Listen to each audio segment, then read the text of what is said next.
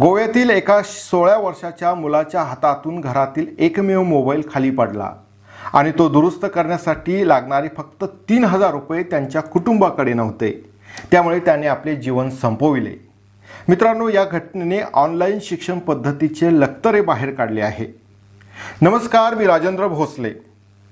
मित्रांनो ऑनलाईन शिक्षणाचे नेमके काय वास्तव्य आहे? देशात किती जणांकडे लॅपटॉप आहेत कम्प्युटर आहेत किंवा स्मार्टफोन आहे याबद्दलची चर्चा आपण या व्हिडिओमध्ये करणार आहोत.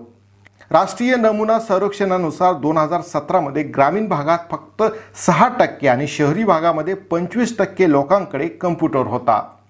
ही उणीव काही प्रमाणात स्मार्टफोननी सुद्धा भरून काढली आहे. परंतु आजही अनेक कुटुंब असे आहे की त्यांच्याकडे अजूनही स्मार्टफोन नाही. काही कुटुंबे असे आहे की त्यांच्या कुटुंबात आई किंवा वडिलांकडे एकच मोबाईल आहे. आणि घरातील सर्वजण तोच फोनचा वापर करतात. त्यांच्यासाठी दुसरा फोन घेणे म्हणजे आर्थिक भार आहे. केवळ स्मार्टफोन किंवा लॅपटॉप असण्याचा मुद्दा नाही. ग्रामीण भागात अजूनही विजेचा लपंडाव सुरू असतो. जेव्हा आपल्या मूलभूत गरजेसाठी अजूनही आपण धडपड करीत असतो तेव्हा ऑनलाईन शिक्षणाचा आपण अठ्ठास का लावून धरतो? या जबरदस्तीच्या ऑनलाईन शिक्षणामुळे गोव्यासारखी अशी एखादी घटना घडली तर त्यात नवल काय? मित्रांनो हा झाला एक भाग. दुसरीकडे ऑनलाईन शिक्षणासाठी विश्वसनीय इंटरनेट सुविधासुद्धा महत्त्वाची आहे.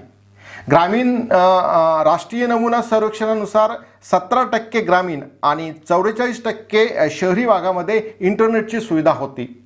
अनेकदा ऑनलाईन अभ्यास करताना वीज जाते इंटरनेट थांबते आणि मुलांचे वर्ग आणि कामही थांबते. मुलांची घालमेल अशा वेळेस आपल्याला बघवत नाही. मित्रांनो यातही अनेक शिक्षण संस्था लाईव्ह लेक्चरचा आग्रह धरतात. ऑनलाईन परीक्षेच्या वेळा लॅपटॉप किंवा इंटरनेट लाइट हे कधी धोका देईल हे सुद्धा सांगता येत नाही. आणि याचा परिणाम मुलांवर होतो. मुले तणावात राहतात. सततच्या तणावामुळे मुलांना पूर्ण क्षमतेने कामसुद्धा करता येत नाही. काही ठिकाणी तर अभ्यासाऐवजी मुलांना मोबाईलवर गेम खेळण्याचे व्यसन लागल्याच्या पालकांच्या तक्रारी आलेल्या आहे.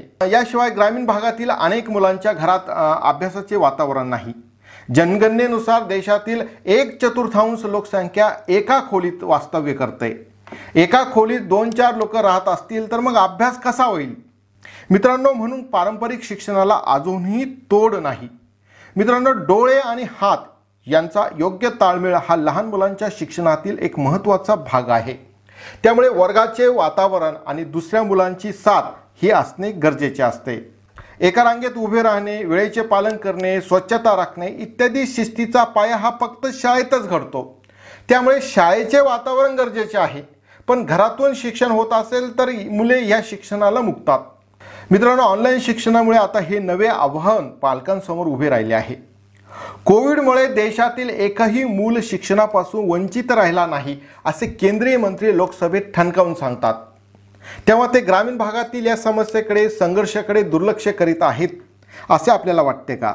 आपल्याला काय वाटते ते खाली कॉमेंट्स बॉक्समध्ये लिहायला विसरू नका. आपल्या सूचना प्रतिक्रिया या सुद्धा खाली कॉमेंट्स बॉक्समध्ये लिहा.